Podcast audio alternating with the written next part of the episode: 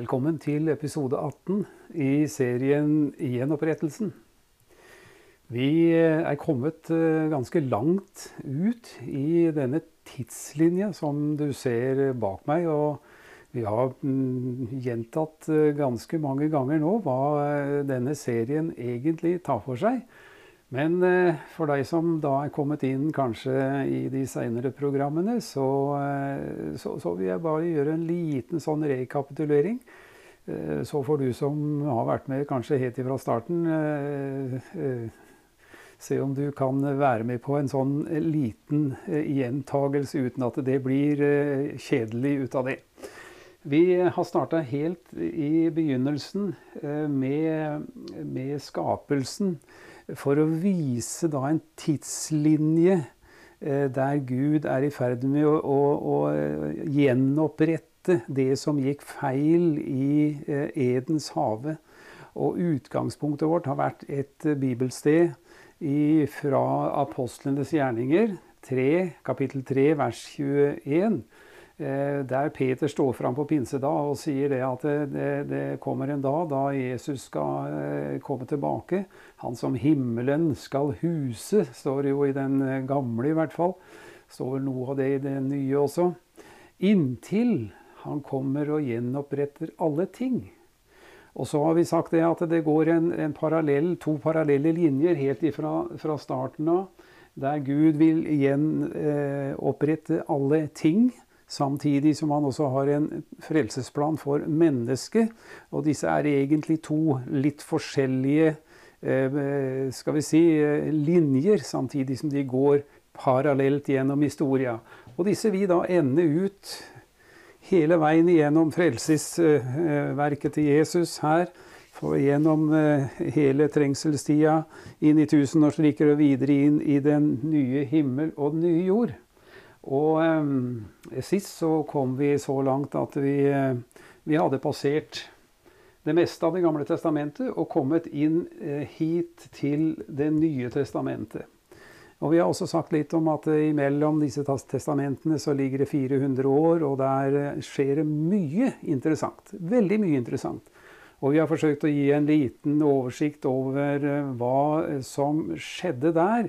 For det er faktisk slik, som vi også sa, at det som blei sagt av disse småprofetene, med, med, også Jesaja og Jeremia og Esekiel, så refererer de også til denne perioden mellom Det gamle og Det nye testamentet. Eh, den tida så var Gud taus, som vi sier.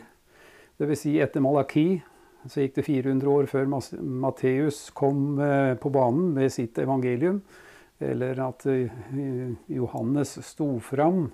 Det er vel kanskje det første skal vi si, tegnet på at den nytestamentlige tida inntraff. Det var eh, når Johannes sto fram i ørkenen der Jesus blei født. Så nå skal vi gå litt videre. Eh, og vi sa vel sist at eh, Matteus evangeliet var skrevet fortrinnsvis til jødene.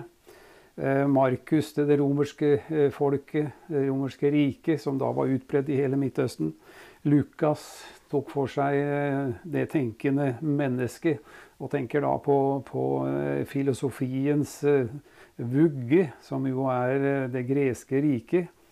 Eh, og, og, Johannes eh, er skrevet til troende mennesker i den forstand at det, han henvender seg til alle som hadde en tro. I, i hele denne store Midtøsten skal vi si, Det var ei gryte som på en måte var dannet av mange folkeslag, ettersom disse verdensrikene hadde kommet og gått. Og vi var nå midt inne i det fjerde verdensriket romerske, det romerske riket var jo det Daniel hadde snakket om som det fjerde riket. Så eh, skal vi gjøre slik at vi, vi følger eh, Matteus gjennom evangeliene.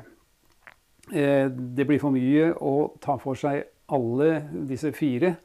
Eh, så vi følger eh, Matteus med hovedlinjene der. Eh, for igjen å kunne eh, se om vi finner tegn til dette gjenopprettelsesprinsippet som vi har eh, for oss her i denne serien. Og Matteus, han er den som ser bakover. Og i mange sammenheng så, så, vil du kanskje si det at det er jo et dårlig tegn når du bare begynner å se bakover. Det har noe med alder å gjøre, sier noen til meg. At det, når du blir gammel nok, så ser du bare bakover. Men i den sammenhengen her så er ikke det negativt, eh, egentlig. Men Matteus, som da skrev til jødefolket, han eh, hadde det til hensikt å minne dem om alt det som disse profetene her i, i Det gamle testamentet hadde sagt, men som ikke blei tolka riktig. For det er nettopp det som var problemet, eh, og som Matteus da og de andre også tar tak i. At alt det som de sa om den kommende Kristus, det blei misforstått. Og noe av det skal vi eh, komme litt eh, tilbake til i, i denne episoden her. Eh, så han ser bakover og minner dem om. Og så sier han hver gang det står noe om Jesus, så sier han at dette skjedde for at, for at det skulle oppfylles, som står ved profeten, det og det. Eh, Matteus har en sagt en gang er eh, kanskje eh, den viktigste boka i Bibelen sammen med Første Mosebok. For Første Mosebok ser framover ikke bare framover mot eh, den tida da Jesus kommer, men helt fram til tusenårsriket, som vi har her framme, og helt fram til en ny himmel og en ny jord. Eh, så, så denne, denne, første Mosebok den vil jeg anbefale deg å, å, bruke tid på, for her har du også det beste bildet, eh, forbildet av Jesus som kanskje fins i Det gamle testamentet, så eh, har vi sagt det at eh, i og med at han ser da bakover, så får vi en utfyllende effekt nettopp ved å lese Matteus evangeliet. Vi skal følge Matteus fram til og med Jesu oppstandelse. Og Jesu oppstandelse er jo nettopp grunnlaget for gjenopprettelsen både av alle ting og av mennesket. Vi vet jo det at det, når mennesket snur seg fra verden mot Kristus, som jo er en omvendelse Omvendelse betyr å snu 180 grader. Dvs. Si, snu fra den veien du var eh, i ferd med å gå på. Så snur du 180 grader og går mot Kristus. I det øyeblikket du blir født på ny, så, så skal vi si du, du forandrer egentlig familietilhørighet. Du tilhører ikke lenger verden og den familie som stammet fra Adam, men du kommer inn i Kristusslekta. Og det er absolutt nødvendig for alle mennesker. Det er ingen mennesker som, som slipper unna det hvis du ønsker deg til den himmelske verden, eller til himlenes rike, og komme inn sammen med han i den kommende verden. Det er derfor eh, Nikodemus eh, kom til Jesus, for han spurte åssen kan jeg bli født på ny, sier han. Han forsto ingenting av det her. Og da sier Jesus et, eh, et nøkkelord. Han sier den som ikke blir født på ny, kan ikke se Guds rike, og heller ikke komme inn i det. Så det er viktig for deg som følger med, og som kanskje ikke ennå har tatt imot uh, Jesus, som vi sier, eller latt han komme inn og bli uh, din frelser og din uh, sikkerhet for den kommende verden. Det kan du gjøre. Bare du kan ønske han velkommen inn i livet ditt. Det er egentlig det som, som skal til. Så Matteus og Moses eh, ser i grunn hver sin vei i, i, i dette som vi nå eh, snakket om. Eh, og så henvender da Matteus seg til jødene og forteller om Jesu slektstavle. Og her framstiller Matteus Jesus som konge. Hele den første delen, fram til kapittel 12, så ser du at Jesus er framstilt som kongen. I, ikke bare det at han skriver om at han er konge, men han refererer da slekta si tilbake til David, som jo var konge i Israel. Og eh, i og med at Jesus er av kongelig slekt, eh, både menneskelig og guddommelig, så er han en ekte konge. Og eh, han kommer da i, i, i, i eh, Matteusevangeliet for å forkynne om himlenes rike. Det er eh, litt interessant å si det at egentlig så kom ikke Jesus da i første rekke for å forkynne evangeliet om frelse for alle mennesker. Det, det kommer han inn på seinere. Men i de første tolv kapitlene så ser du at han er eh, rundt i Israel og forkynner om himlenes rike. Og der også kan du antyde og se at Jesus er den kongen som skal regjere i himlenes rike. Og himlenes rike eh, Vi ser det her at eh, vi er kommet hit, og Jesus eh, er inne på arenaen i, i, denne nådetiden. Vi har jo så fulgt disse tidsperiodene, og vi er inne i nådetiden.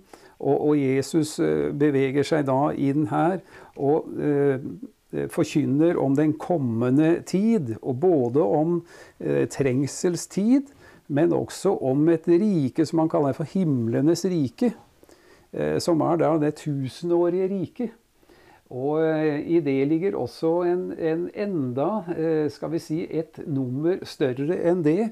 Og det er den nye himmel og den nye jord, der rettferdighet bor. Der eh, vil det endelige himlenes rike være gjenopprettet. Det som da var meninga i den første skapelse, men som da blei ødelagt Eh, både av mennesker og kanskje i tidligere tider også at det ble en forstyrrelse der.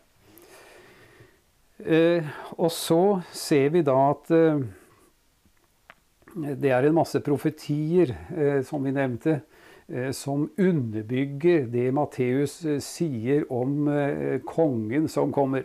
Og en hovedprofeti den er henta fra det vel jeg har kalt tidligere for profetenes høvding, som da opererte i den, eh, denne lovens tidsalder, eh, nemlig Jesaja, som er kalt det. Han er kalt eh, profetenes høvding fordi han har et sånt spenn over, over profetiene sine. Faktisk kan du finne hele denne verdenshistoria i disse 66 kapitlene til nettopp Jesaja. Og denne ene eh, som vi skal referere her, det er eh, fra Jesaja 7, 14, eh, der det står alt dette skjedde for at det ord skulle oppfylles som Herren hadde talt gjennom profeten, sier Matteus. Og så kommer det Se, jomfruen skal bli med barn og føde en sønn, og de skal gi han navnet Immanuel. Det betyr Gud med oss. Dette her brøyt så med det de skriftlærde og fariseerne hadde tanke om. Eh, når det sto fram en da som kom fra Nasaret, eh, fra, fra, et område som de kalte for hedningenes Galilea. De var ikke velsett, alle som kom derifra. Og Derfor så også blir det spurt av en som møtte Jesus, kan det komme noe godt fra Galilea. liksom? Eh, men det er nettopp der som Jesus ble født. Og når det i tillegg da eh, gir han navnet Immanuel, Gud med oss, eh, så var det nok mange som det skurra for, og som gjorde at de valgte å ta en feil Eller de tok egentlig da en feil beslutning, og, og forhåndsdømte han. Og når i tillegg da Jesus gikk rundt og forkynte om himlenes rike, så visste de skriftlærde og fariseerne de visste det at eh, en som forkynte på den måten, han måtte være konge i dette riket. Slik var tankegangen, og slik er tankegangen i den sammenheng. Så dette eh, utvikla seg bare fra vondt til verre, ettersom Jesus da gikk fram. Eh, og så har vi en annen, eh, profeti som jeg, jeg, vil ta med en gang eh, om, om, Jesus. Eh, her det står det også igjen. Det er nokså nok så, eh, skal vi si, eh, typisk for eh, Matteus. Slik skulle det ordet oppfylles som er talt gjennom profeten Jesaja. Enda en gang Jesaja. Han tok bort våre plager og bar våre sykdommer. Det er en sånn, sånn hovedprofeti som, som, i tillegg til den i kapittel 7 Eh, Gud med oss, eh, så får vi enda en eh, til, og, og egentlig mange flere. Men, men, det er med for å, for å dokumentere hvem Jesus er. I starten av Matteusevangeliet så, så åpner han med å vise at Jesus ikke bare er en etterkommer av Abraham, men at han nedstammer da fra kong David. Eh, og det er egentlig veldig viktig. Eh, Matteus han fokuserer på Josef. Eh, mens Lukas i Lukas 1 han fokuserer på Maria og Marias slektsledd nedover i, i historien. Og her ser vi også at engelen Gabriel kommer Eh, noe som bare skjer to ganger i Skriften, eh, nemlig hos Daniel i kapittel 9. Etter at Daniel eh, hadde denne, denne bønnen om å få vite hva som skulle skje, så kommer jo Gabriel, engelen Gabriel ned. Og så kommer han også her, ifølge Lukas, så kommer han da til Maria. Og av den grunn så kan vi se det at det er to sånne fundamentale hendelser i, i verdenshistorie som gjør at eh, Herren Gud sender en av de aller, aller eh, mektigste erkeengler med det budskapet som, som nettopp Maria fikk eh, nå, da. Så eh, Jesus er av kongelig ett eh, som menneske.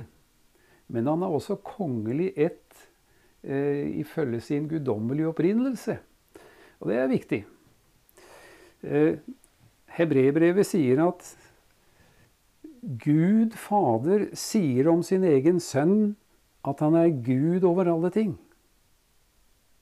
Så Gud Fader vitner om sin egen sønn at han er Gud, på samme måte som Gud Fader. Eh, og det gjentar Jesus, egentlig. Han uh, bruker et uh, uttrykk som er vel kjent fra Det gamle testamentet. Den gang Moses sto foran den brennende busken og skulle, eh, ifølge Herren, som var i denne brennende busken, så han ville sende han tilbake til farao. Og da sier Eh, Moses, 'Hvem skal jeg si har sendt meg?' Og da bruker Gud, Herren, et uttrykk 'ego aimi'. Og det er oversatt 'jeg er'. Eh, 'Jeg er har sendt deg'. Og eh, når Jesus kommer, så kunne vi også nå bledd opp i Johannesevangeliet og finne at Jesus bruker det samme uttrykket syv ganger. 'Jeg er' ego eimi. Og dette var en del av, og kanskje hovedgrunnen til at de til slutt fikk han korsfestet, fordi de mente det var Guds bespottelse å kalle seg for Gud. Det var bare én Gud. Og eh, de ville ikke godkjenne at han var Guds sønn, heller ikke at han var Gud. Men Jesus sier at han var lik Faderen, og han sier 'den som har sett meg, har sett Faderen. Og dette forsto de ikke.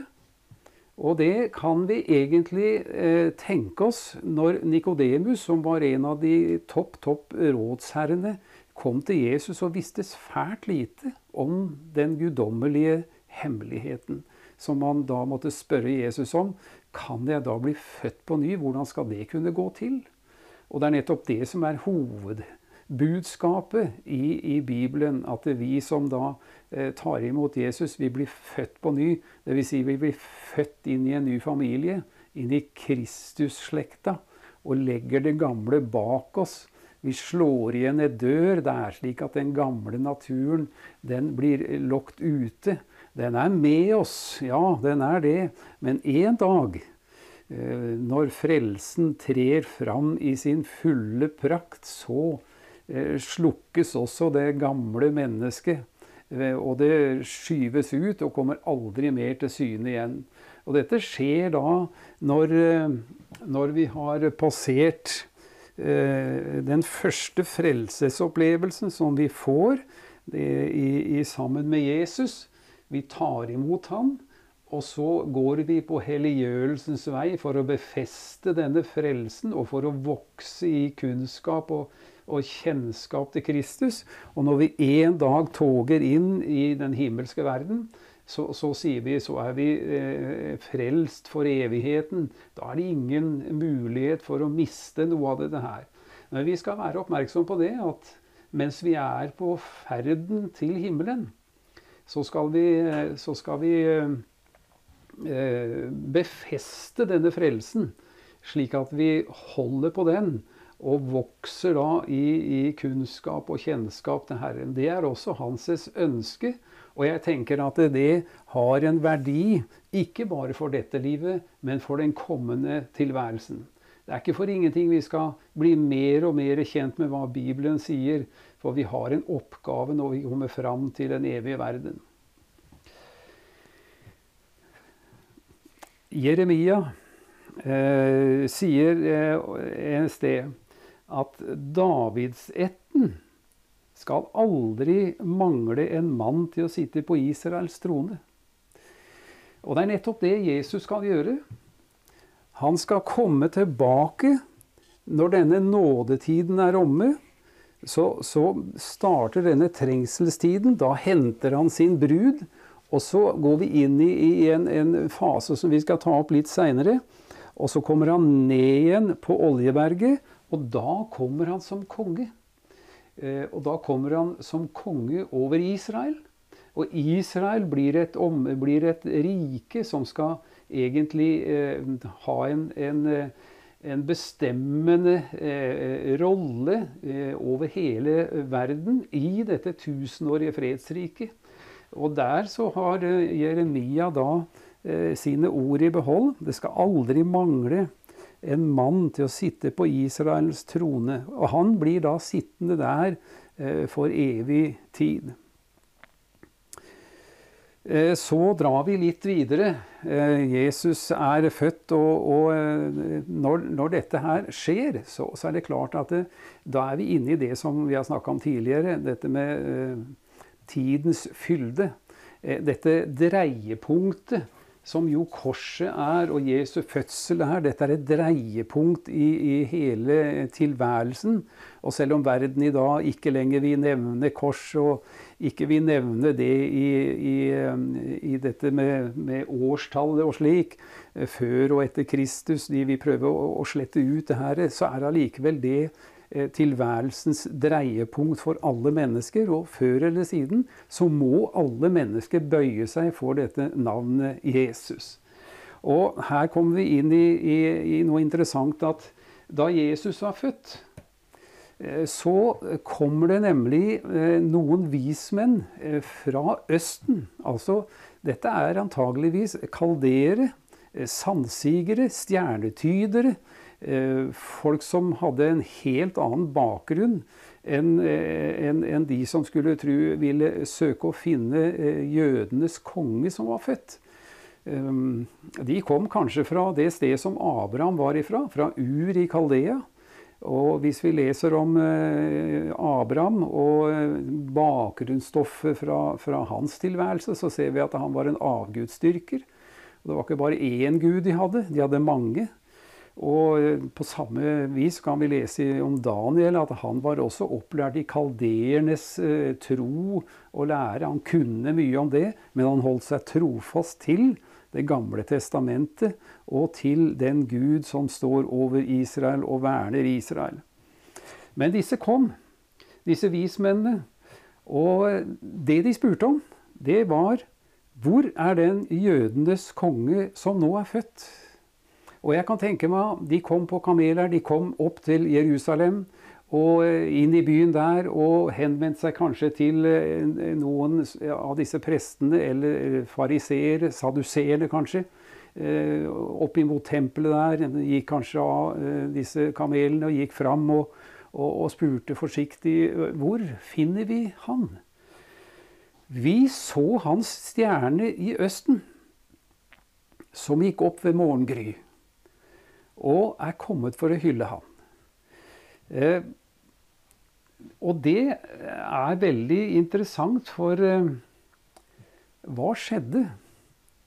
Jo, de fant fram til Jesus, for de søkte ham.